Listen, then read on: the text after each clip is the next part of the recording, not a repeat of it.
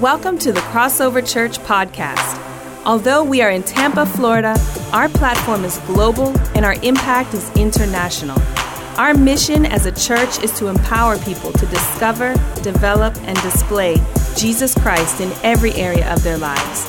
Join us here each week for inspiring messages, thought provoking conversations, and so much more.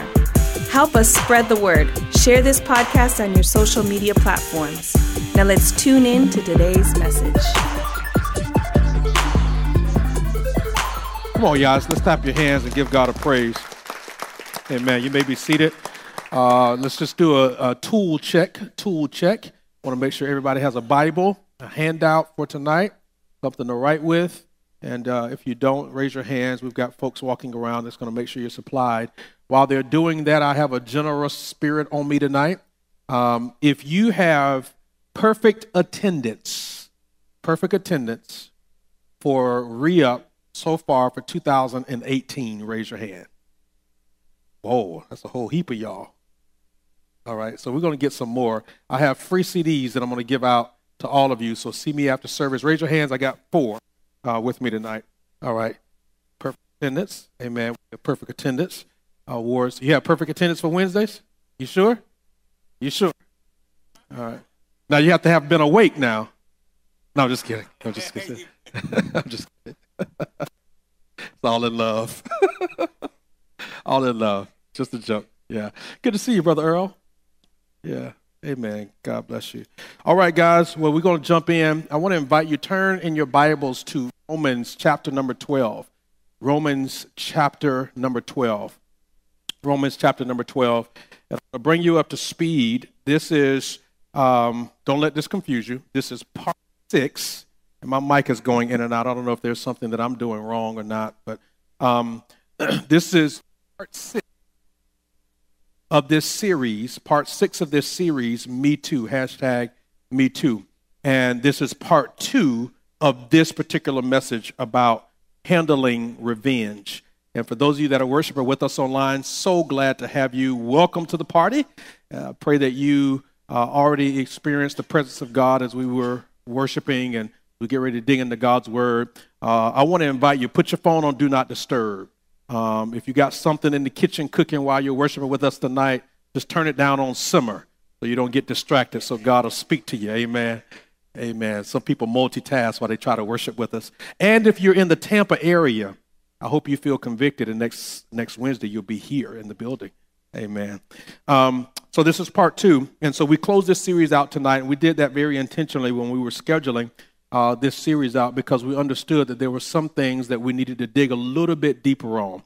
And uh, I thank God for this series. How have enjoyed the the entire series, the hashtag Me Too series? It's been been a blessing. Amen. Well, just to review very quickly, just to review very quickly um, what we covered on Sunday. Pastor Tommy taught part one uh, on Sunday, and uh, very uh, clear points that he shared. Number one Revenge is for God and not for us. Revenge is for God, not for us. In Romans 12 and 19, and we're going to read this again in a moment, but particularly in verse 19, it says, Dear friends, never take revenge. Leave that to the righteous anger of God. For the scriptures say, I will take revenge, I will pay them back, says the Lord. I will pay them back, says the Lord. Um, it's important to note that even when our leaders fail us, our court system fails us, our politicians fail us, if you believe the Bible, you have to believe that there will be justice. There will be justice. What is justice? That's a question, not a rhetorical. What is justice? Anybody? making things right. Okay? Hmm? Fairness. Love that. Executed fairness. Justice is executed fairness. Fairness being executed. Fairness being executed. Okay? Fairness being executed. Really quickly, uh, Pastor Lucy, can you do me a favor? Can you just find that verse? Um, be be uh, swift to hear, slow to speak, slow to get angry, please? Uh, I think it's in First John, but this this is not my study Bible. This is my reading Bible, and I can't find it right now. Number two, there is a better way of getting even besides revenge. There's a better way of getting even besides revenge. Romans 12 and 20. Instead, if your enemies are hungry, feed them. If they are thirsty, give them something to drink. In doing this, you will heap burning coals of shame on their head. I'm going to talk about that in a little bit moment, but I just want to give you these quick points to bring you up to speed to Sunday. Number three, this is just review. Revenge destroys you, but good conquers evil. Revenge destroys you, but good conquers evil. Verse 21 Don't let evil conquer you, but conquer evil by what? By doing good. By doing good. The greatest example of this was when God sent his son into the world to give his life for us and to save us. It was literally good conquering evil. Think about that for a moment, y'all. That God knew who we were, what we were, and even how we would respond to his love. He knew that there would be moments and seasons of our lives where we would be inconsistent. Raise your hands if you ever been inconsistent. Hello, somebody, right? He knew that, and yet he still sent his son. Romans 5 8, that while we were yet sinners, Christ died for us. Think about that for a moment. How many of us have arrived at the place that even without expecting anything in return, we can do good? Rhetorical question, right? Hmm. First Peter chapter 2, verse 23. This is not in your notes. You may want to just write this down. It says, 1 Peter chapter 2, verse 23, he did not retaliate when he was insulted. This is Jesus. He did not retaliate when he was insulted, nor threatened revenge when he suffered. He left his case, now this is Jesus, he left his case in the hands of God, who always judges fairly. Think about that for a moment. Brother Greg, he could have he could have literally called a legion of angels and wiped everybody out. In the midst of that pain, he's like, My God, why have you forsaken me? He said, Nevertheless, not my will, but thy will be done. There is always a right way and a wrong way of handling revenge. And we have to leave room for God. We often try to plan out the revenge with God. We often try to plan out the revenge with God. If we trust God, we must also trust His plan for justice. Here's a big word recompense. Recompense. R E C O M P E N S E. It's the payment for wrong. Recompense.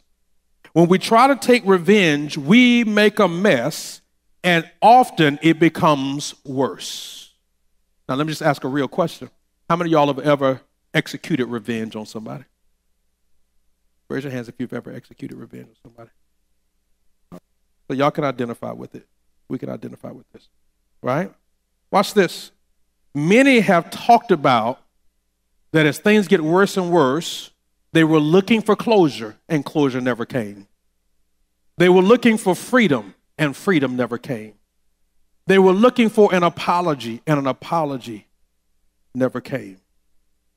In other words, we discover that revenge is not worth it. The question becomes then, why should I leave it to God? I'm going to answer that for you tonight. The other question I want to clarify is who are our enemies? And this was discussed on Sunday a little bit as well. They are usually people that are up close that have hurt us in some way or another. Enemies most often were friends at one point. Okay? So, let's jump into tonight. There is a crisis in Christianity. Everybody say crisis. There's a crisis in Christianity. Many Christians either simply choose not to live like Christians or don't know how. They intentionally either choose not to live like Christians or they don't know how. Beyond that, so many are performing like a Christian to the point that it becomes exhausting. Somebody say tired. And this exhaustion causes the feelings of guilt and shame, and they become a prisoner of false expectations. They become disappointed by the results that they are getting, which eventually results in anger and bitterness, which finally results in quietly going through religious motions with little sense of power or purpose or God's presence or even fulfillment. Ultimately, they'll leave the church. Millions of people come to Christ every single year, but it's clear that we have a spiritual maturity problem. Well, we, the church, we grow wide, but we're not growing deep. We grow wide, but we're not going deep. Can a tree grow if it doesn't go deep? Can a tree grow if it doesn't go deep? Say it again. That's what I was looking for. Not its fullest potential. The root will grow wide, but they won't go they won't grow deep. So the moment that something comes, a strong wind, a strong waves, or a storm, or a situation, it's got a lot of roots that are wide, but they're not deep. So what happens to that tree? Topples over. Y'all hear what I'm saying? God's goal in us and for us is to be firmly planted with deep roots, not just wide. Real, real fast. Turning your Bibles to Psalm. Um, Pastor Lucy, did you find it for me? First John, James 1 19 through 21. Thank you. Thank you so much. Turn to Psalms 1 really fast, everybody. Just got an email from heaven.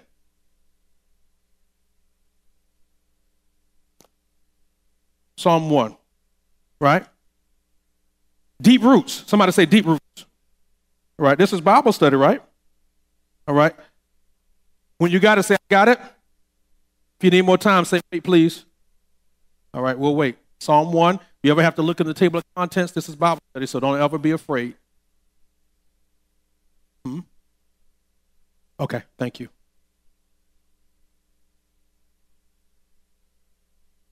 Psalm 1.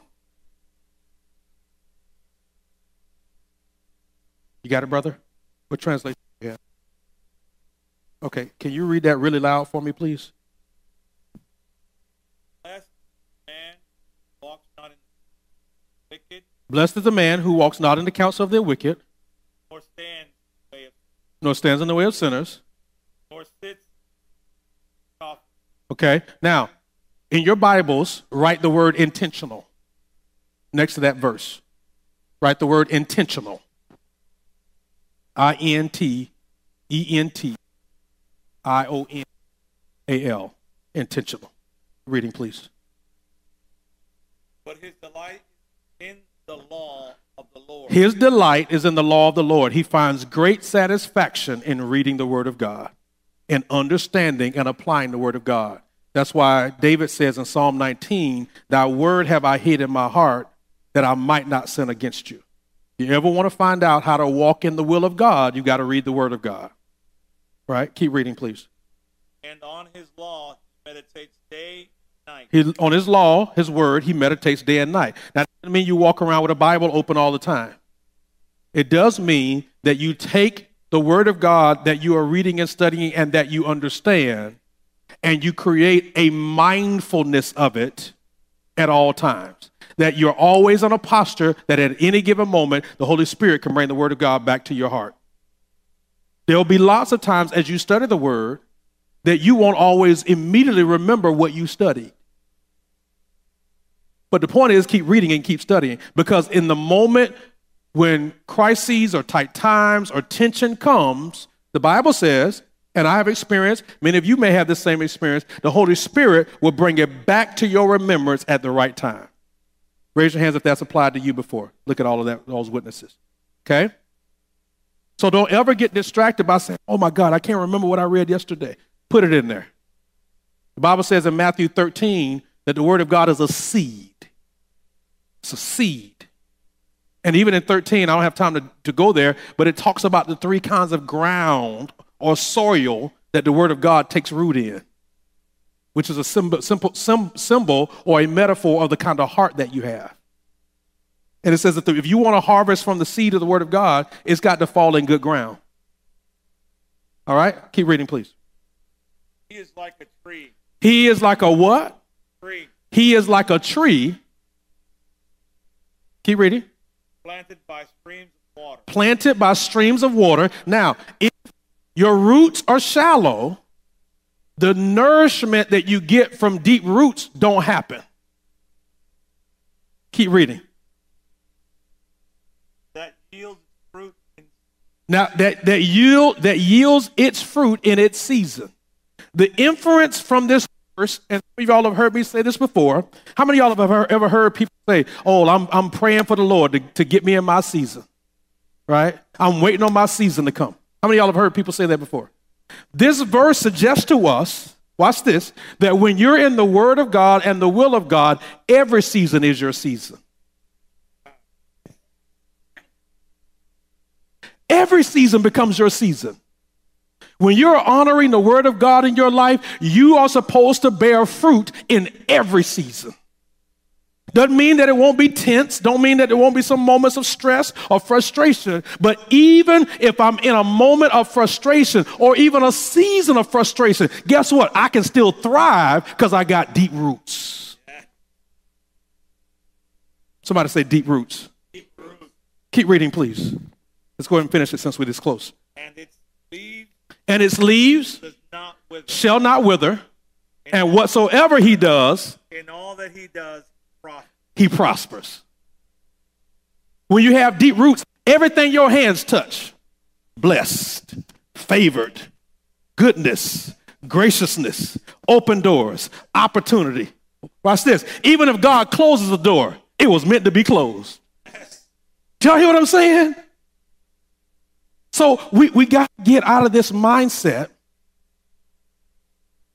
I want it fast. I want it quick. Because the biggest trees didn't become the biggest trees overnight.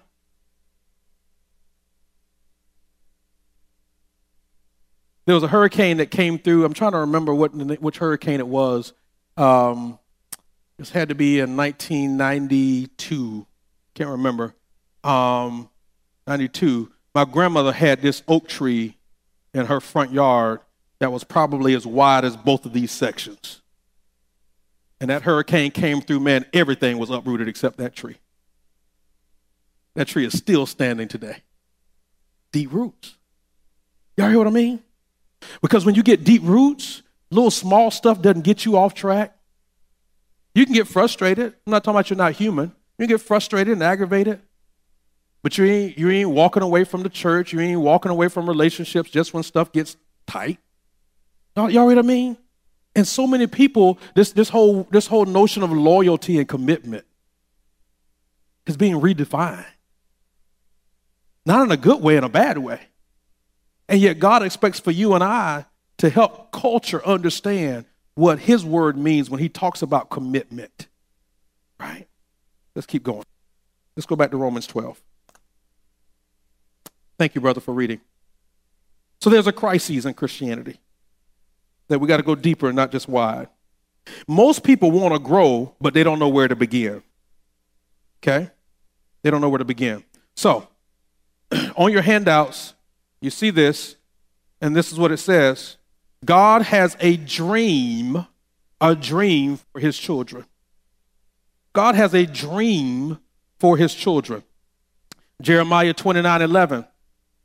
For I know the plans that I have for you. There's a picture that they're going to put up there with that verse on it. There's a there, for I know the plans that I have for you, says the Lord. Right? Watch this. Plans to do what? To prosper you and not what? Plans to what? And not what? So my, my, my little one, my smallest one, the three week three week old one, has to get shots. Right? She's sitting there and man, she's turning red, screaming. top of her lungs. In her mind, I'm harming her. But she doesn't realize that there's a plan to this. That she's not, in fact, being harmed, she's being helped. Somebody say perspective. We'll come back to that word in just a moment. Plans to give you hope and a what? And a future. Okay? And a future. You have a future. And so, just like a parent has a dream for their child, God has a dream for his children. What is that dream? Glad you asked. His primary dream is the kind of person you become. The kind of person you become. Not what you do always, because what you do is simply the expression of who you are. Right? Y'all have heard me talk about behavior modification before. And, and this whole notion that you can have the right behaviors, but if you don't become the right person, even eventually those real the real you, the real behaviors will come out. Have any of y'all ever worked with somebody and you thought they were one thing, and then something happened, and then the real them came out, you was like, oh my God. Ooh, Jesus. Lord, if I had known. right? I mean, it, it kind of took you back. You had to kind of take your moment and, you know, take a moment and get your composure. You were like, Jesus, how long was that hiding all up in there? Right? Y'all know I'm, I'm from the country, right? So they, in the country, they had this phrase, if it don't come out in the wash, it'll come out in the rinse. The real you will come out. If it don't come out in the wash, it'll come out in the rinse. If you don't get that, that means you don't wash clothes ever. You just drop your laundry off and somebody else does it. Yeah. So God, God has a has a dream of the kind of person that you become. We are always, hear me, major point that I'm getting ready to make. We are always in the process of becoming. We are always in the process of becoming. This statement sounds exhausting that I'm about to make, but don't let it be exhausting. As a Christian, you are never off duty. You are never off duty. Now, there are seasons where God will give you rest, where you don't have to um, fight as hard there, was, there will be seasons, I'm trying to think of this in a military context. Um, you're deployed. What, what, anybody here been in the military? Okay. So when you're, when, when you're deployed, you're an active, you know, you're an active status. When you come back home for a month, month and a half, two months, what do they call that? Leave? I don't like that word. but, but you're on leave. R&R? Uh, rest and relaxation? All right, I can go with that. Um, reprieve. I like that word. Reprieve is, is much better. Okay, so you have a season of reprieve, right? You have a season of reprieve. But at any, any, any given moment, if something breaks out, you can call back, be called back up. Like you, get, I got to get you on this plane now, right? Okay. Same thing in, in Christian military, Christian army. You're a soldier in the army of the Lord. Right? There used to be a song. How many y'all remember that song? Soldier in the army of the Lord. Yeah. So you're a soldier in the army of the Lord. And so what that means is, right, you're not walking around with, you know, AR, AK 47s and, you know, machetes and, and um, I was going to say beignets, but that's a food. Uh, what's, what's the other thing? Bayonet, thank you. Y'all can tell where my mind is right now. I'm thinking about dessert, glory to God. uh, yeah. New Orleans, glory, hallelujah. Thank you, Jesus. Uh, yeah, Cafe du Monde. Uh, but you're not walking around with physical weapons. But how sad would it be for a soldier to not what's in their to know to not know what's in their arsenal? And as a Christian soldier, you've got to know what's in your arsenal. The first thing is your identity in Christ is the first tool that you have. It's your first weapon. Who are you? Man, I am a child of God. Everything that belongs to the king belongs to the king's kid. And you got to have that confidence without hesitation. You got to be able to declare that. Why? Because that's the first thing that the enemy attacks is your identity. God doesn't love you. God's not interested in what you got going on. God's not close to you. And y'all heard me say last week, right? The Bible says God is close to the brokenhearted. He draws near to those who are hurting. Okay? So so this is this is this is his biggest dream. And it's amazing because we can look in nature and see this lived out. A seed never stays a seed. A seed never stays a seed. A caterpillar never stays as a caterpillar. What? It's always becoming. It's always becoming. We are always becoming. So God doesn't intend for you to stay where you are always. You ought to be able to look back at your life from, I mean, just, uh, it's getting ready to be March now. So, March 2017, where were you? Where were you emotionally? Where were you spiritually? Where were you mentally? Where were you professionally? Where were you relationally? If you still have the same issues going on now that you had going on then with the same perspective and the same excuses, you haven't grown. Always in the season of becoming. Always in the season of becoming. That's why I made a joke. Uh, I made a joke at the end of uh, last year, um, right in December. Because in December, you start seeing all these people, Mindy, posting uh, as they talk about they're going in new year, to get New Year's resolutions, and they'll say things like, Man, I'm cutting people off this, this month. Get ready for the year. And I posted, and I said, Listen, if you got to post this every year where you, you got to cut people off, you're going to end up with nubs. Right? You shouldn't be living your life where every single year at the end of the year you got to cut people off. That's not intentional living. Right? Are y'all with me? So we're always in the place of becoming. He wants you to be holy more than he wants you to be happy. He wants you to be holy more than he wants you to be happy. And all he wants from you is a yes. Father, I want to do it your way.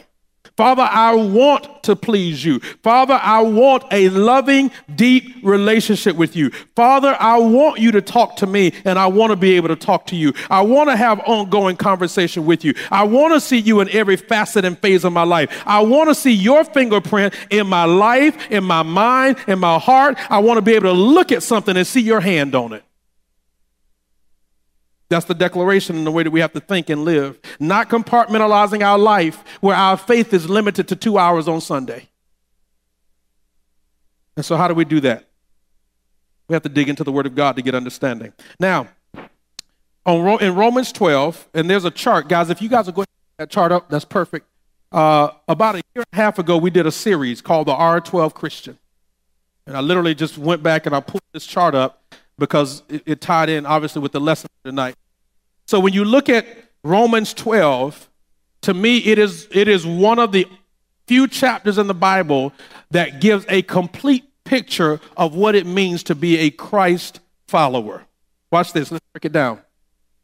In verse 1, we see that there needs to be a relationship with God. In verse 2, we see how to have a relationship with the world. In verse 3 through 8, we see how to have relationship with yourself. In verse 9 through 13, we see how to have relationships with other believers. Where we'll focus tonight is verses 14 to 21, how to have relationship with non-believers. What are the questions that we're asking in each one of those? Number one, how do I give God what he wants the most? How do I give God what he wants the most? I beg you, brothers and sisters, by the mercies of God, present your body a living sacrifice. Right? Verse 2. How do I get God's best for my life? Verse 3 through 8. How do I come to grips with the real me?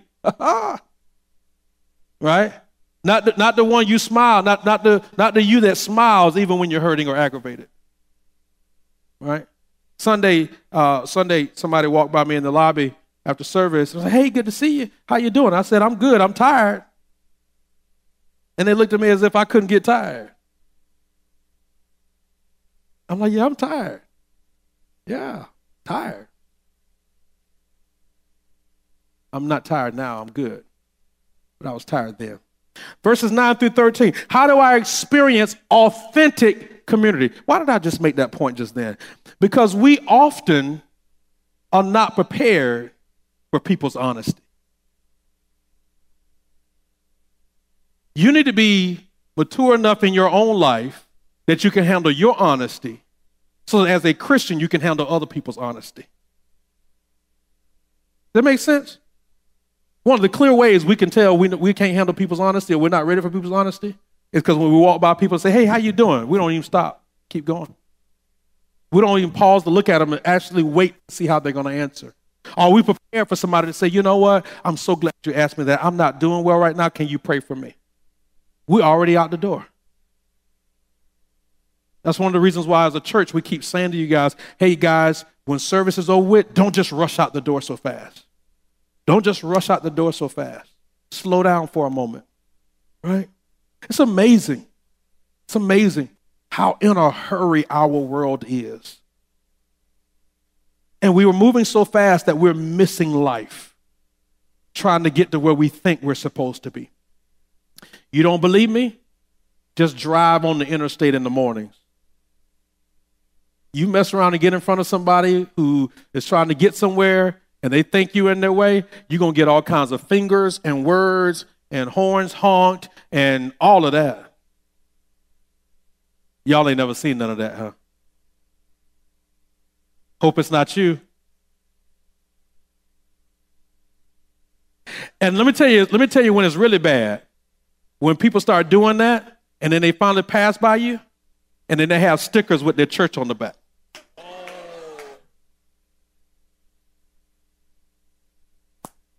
Y'all know I'm telling the truth.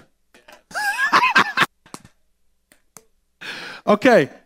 Uh, how do I experience authentic community? Verse 9 through 13. But watch this, verse 14 through 21. How do I overcome the evil aimed at me? Wow. You see the biblical response for each one of those. But when you get to verses 14 through 21, look at the biblical response. Look at that first word there. What does that first word say? Supernaturally which means that you cannot respond to evil with good on your own. Because on your own, you don't want to do that. You won't give your enemies no food. You, you don't want to do right by people who've done you wrong. Right? And this this is not we're not talking about people who accidentally do you wrong and then apologize. We're talking about people who they plot, plan, and scheme to get at you. And so, what's the miss- missing ingredient? Power, peace, purpose, God's presence. There's that word I told you I was coming back to. What? Perspective. So let's dig in. Verses 14 through 21. Let me read it for you, just so you understand. Verses 14 through 21.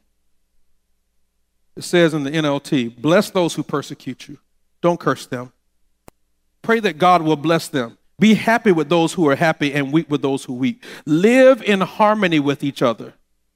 Don't be too proud to enjoy the company of ordinary people. Don't think you know it all. Never pay back evil with more evil. Do things in such a way that everyone can see you are honorable. Do all that you can to live in peace with everyone. Hear that same phrase again. Verse 19 now.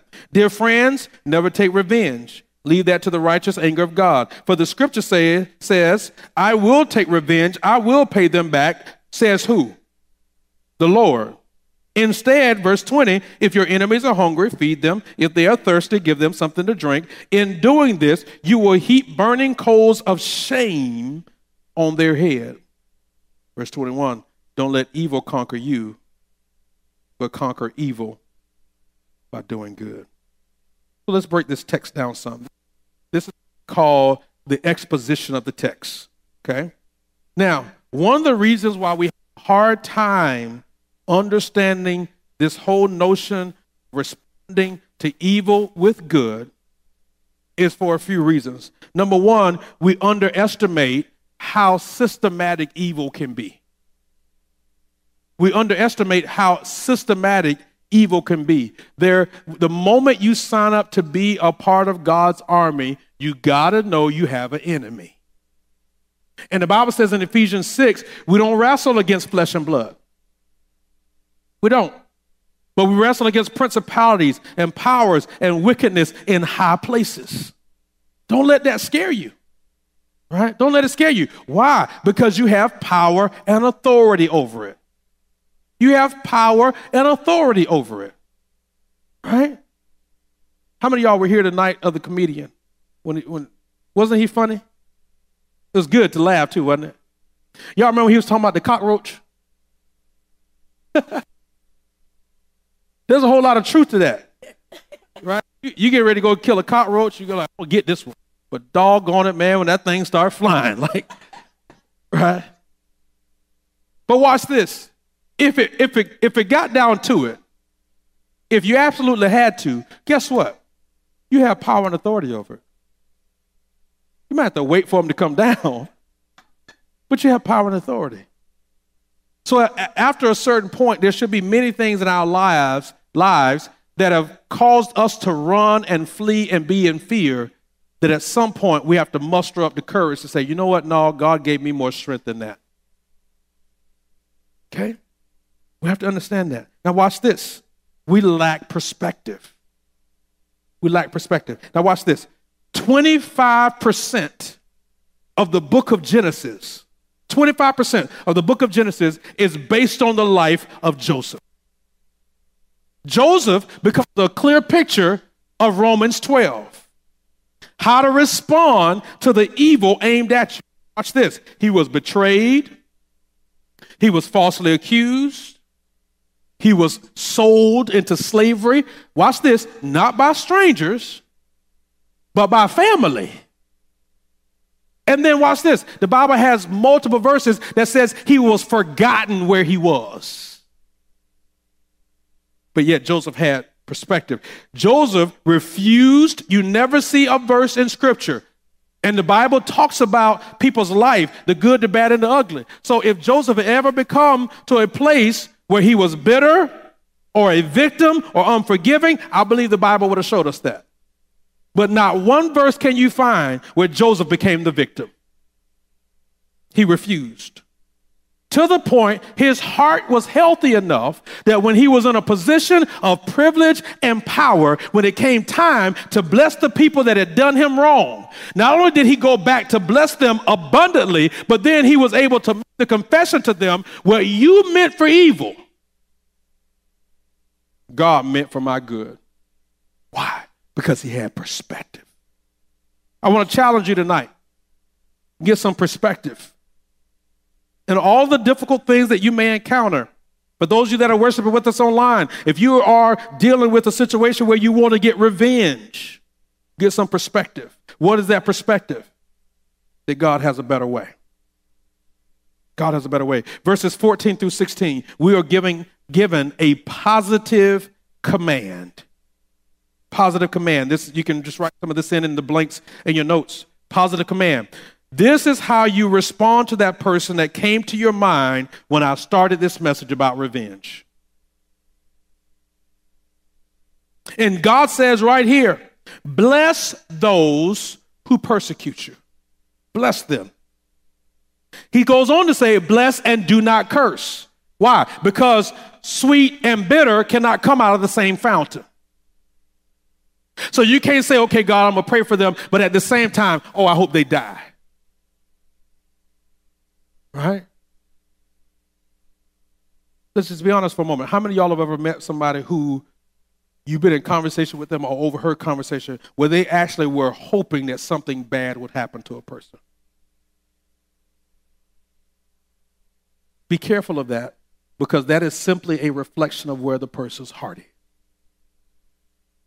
As challenging as it is, guys, as challenging as it is, um, one of the best examples, most recent examples of this, um, the the doctor, the Olympic doctor, who um, was sent to jail from Michigan. Nassar, thank you. I wasn't going to say the name, but since you said it, I went ahead and said it. but the doctor, they, they had these uh, victim impact statements they set these days up where many of his victims were able to come to the court and make statements. And I wish I could show you guys this video, but one of the victims stood up there facing him and quoted scripture, how she had forgiven him, how she prayed for his soul, how she prayed that he would not go to hell, that if he didn't know God, that he would come to know Jesus Christ as his Savior. Now, this man, this man raped her, abused her. But she was able to stand up there and say, I forgive you. And not only do I not, not only do I forgive you, but I'm praying earnestly for you. You want to talk about growth? That's growth. Right? The son of, of one of the victims a few years ago in Charleston, when the young man went into the Charleston uh, church, the nine uh, folks that got killed in that church, and one of the sons of one of the victims at, at the funeral, he said, Is this being televised? It was on live TV. And he stood up there. His mama's body is right here in a casket. And he says, Sir, name the guy that done the shooting. He said, If you're watching or if you ever watch this, I want you to know if nobody else does, I forgive you. He's standing right here and his mama's body is right there. Bless and do not curse. Positive command, right? Verse 17, though, he gives a negative command. He says, Do not repay evil for evil. Do not. Don't do it. Be careful to do what is right in the eyes of everybody. Watch this, guys. If it is possible, as far as it depends on you, not the other person, but on you, live or be at peace with all men. Now, let's just be honest. Some, pe- some people are not peaceable people. It is hard to be at peace with some people. So, what do you do if you encounter people that are hard to be peaceable? Create some distance. No ill will, no antagonism. I love you. I'm praying for you. I wish you well. Give them a benediction. Y'all know what a benediction is? That's a formal blessing as you get ready to leave a service. May the Lord watch between me and thee while we're absent, one from the other. Some of y'all knew exactly what that meant. What does the word bless? So, three points for tonight, and we're done. Number one, he says, bless them. What does the word bless mean? this particular context and verse, it, it is the desire. The word blessed in this context, it is the, the, the desire to see the salvation of another person. It is the desire, watch this, guys. Listen to this. This is an original language, the context. To God's favor rest this person. So you think about your enemy, the person you want to get revenge from. And it's essentially saying, Father, I know I could get even at them. I know I could get back at them, but I'm not going to do it, God. I'm going to leave it up to you. And as a matter of fact, God, however you decide to do it, but I do pray, God, that you will pour out your favor on them. Hmm. Write in your notes, Lord, help me to learn to pray for my enemies. Lord, help me to learn to pray for my enemies. Why do I have you write that? Because you can't hate somebody you're praying for. Mm. Mm, mm, mm. Jesus. Was that not heavy? Okay? Now, how? How do you do this? You forgive them. You forgive them. Matthew 6 and 12. Forgive us our sins just as we forgive others. Forgive us our sins just as we forgive others. God has not given us what we deserve. What is that? That's mercy. That's mercy. Okay? And so there are five things really fast that I want to give you that forgiveness is not. We covered some of these before, but many of you may not have been here, and I want to synthesize the list of 10 things that Mindy gave you down to five. Number one, forgiveness is not conditional. Forgiveness is not conditional, it's unconditional. No strings attached. I'm giving this to you, whether you do right, whether you change, whether you apologize, whether I feel like you've done the right thing, well, none of that. I'm giving this to you. Why? Because God gave it to us with no strings attached to. Number two, it is not minimizing the seriousness of the offense. It is not minimizing the seriousness of the offense. Watch this, guys.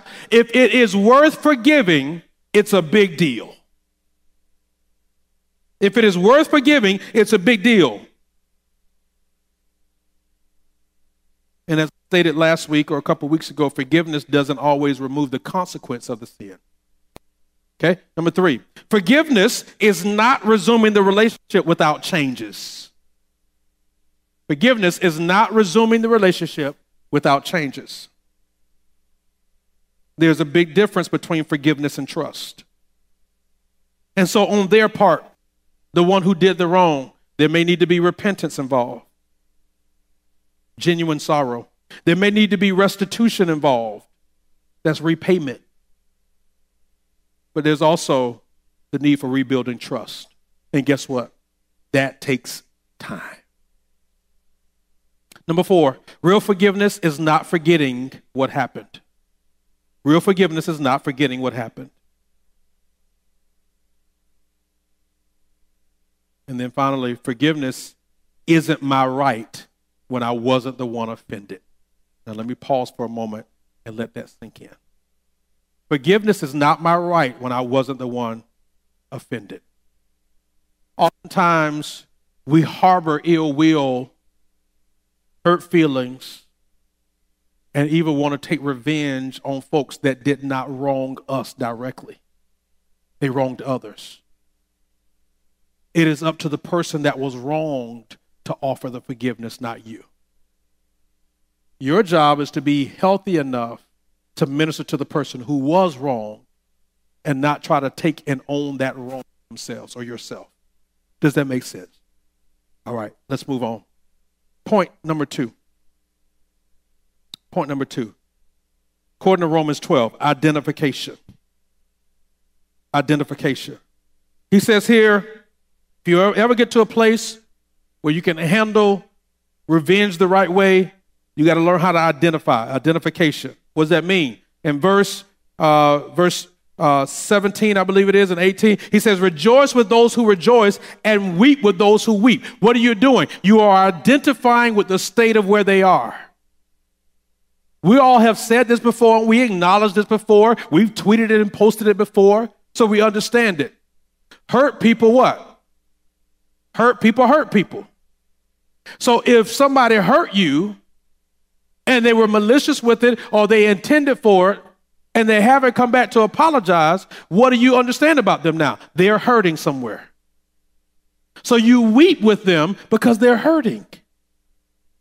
You have sympathy and empathy for them. How many y'all have ever encountered somebody that did something or was doing something and you actually genuinely felt sorry for them because you, you knew they had no idea what they were doing? Like your heart really was broken because you're like, man, something's wrong with them. And they don't even see it. Or maybe they don't want to see it. Right? What are you doing? You are, you are identifying with their humanness. And given the opportunity and the conditions, all of us can mess up. All of us can mess up. Okay? All of us can mess up. Here's the last one for tonight. How do we handle revenge? Number one, we bless them. We don't curse. Number two, we identify with those that have done the wrong. We identify with where, where they are. But here's the last one grace filled association. Mm. Grace filled association. What does he say in verse 16? Live in harmony with one another. Do not be proud, but be willing to associate with people of low position. Do not be conceited, act like you know it all. Don't convince yourself that you're some amazing person just because they're the one that did the wrong. The same thing that the person did to you in a moment of weakness or under pressure, if you're not careful, you could do it to someone else. And we must remain connected to both our humanity and our divinity. What are you saying? You are in the flesh, but you have a God part of you. That's why he says in Genesis 1, you were made in the image and likeness of God. That's the God part of you, but you're in the flesh. And they are always at war with each other. That's why in, Rome, in Romans chapter 6, Paul says, Often the good that I want to do, I find myself not doing. Then he says, My members are at war with one another. So here's the question that I have for you Which one of your members do you feed the most? If you feed your flesh the most, that's going to become stronger. But if you feed your spirit the most, that's going to become stronger. Okay? So he says, Don't repay evil for evil. Be very careful. Vengeance is mine, says the Lord. God's role is the judge. And that is the most effective way of bringing about peace. Now, last thing this whole notion of heaping burning coals on their head, an Egyptian ritual in the time that this text was written. If a person in Egypt in this culture realized that they had offended someone, there was an argument and they were wrong, then they would build a fire. They would take the coals out of the fire and put it in a pan. Then they would take a towel and put it underneath the pan, and they would put it on their head, and they would walk through the village, symbolizing, I'm burning the bad thoughts out of my mind. I was wrong. So basically, what it says is when you heap burning coals on their head, when you do good instead of repaying them evil for evil, the Holy Spirit convicts them and they, in essence, walk around acknowledging, I was wrong. Now, James chapter number 1, verse 19 through 21, that was it, right? Really fast, let's turn there. I want to show you guys something, and then I'm going to take questions and we'll close. James chapter number 1, verse 19 through 21.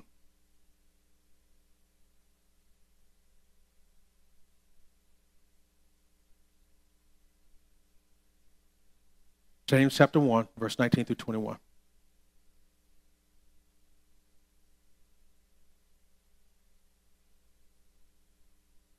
All right, if you got it, say, I got it. If you need more time, say, wait, please. All right, you're welcome. James chapter number 1. James chapter number 1, verse 19 through 21. Again, y'all, this is Bible study. So don't ever, ever, ever feel bad. You have to look in the table of contents in your Bible. Please don't. Please don't. Only way you'll study and learn how to navigate the Word of God. All right? Everybody ready?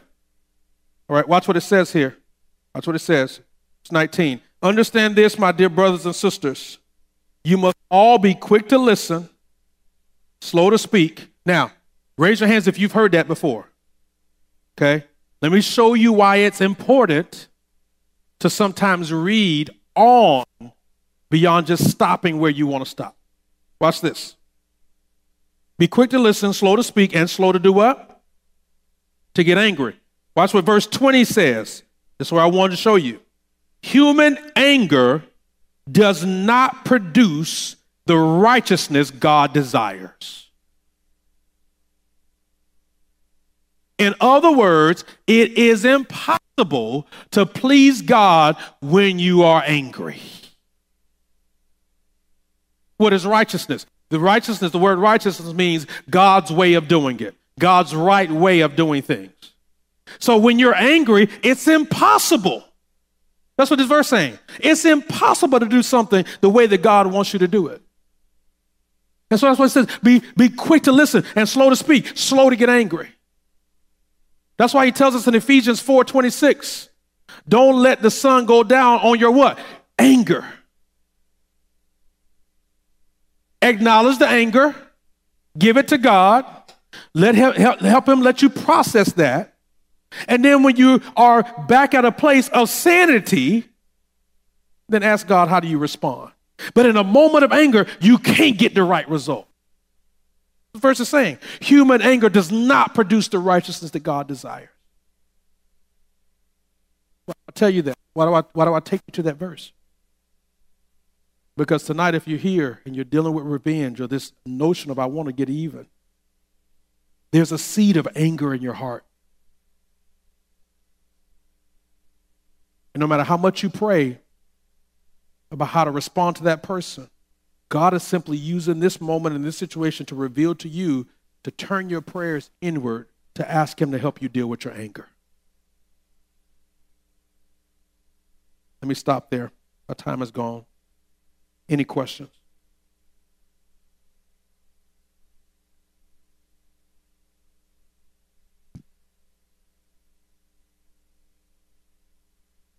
Yes, ma'am. On the first page,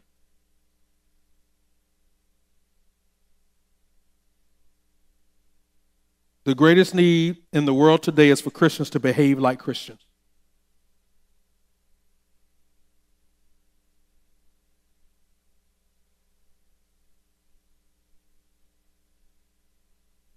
Yes, ma'am.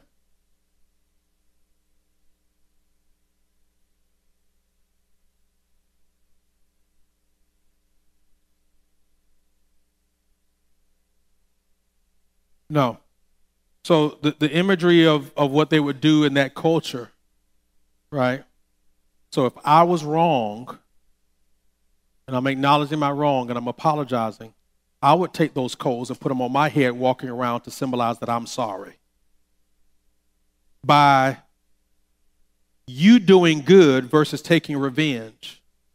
And the verse says, You're heaping coals of fire upon my head if I was the one that did wrong in essence, because you're showing me a picture, I don't mean to get political here, but let me say it this way. When they go low, you go high.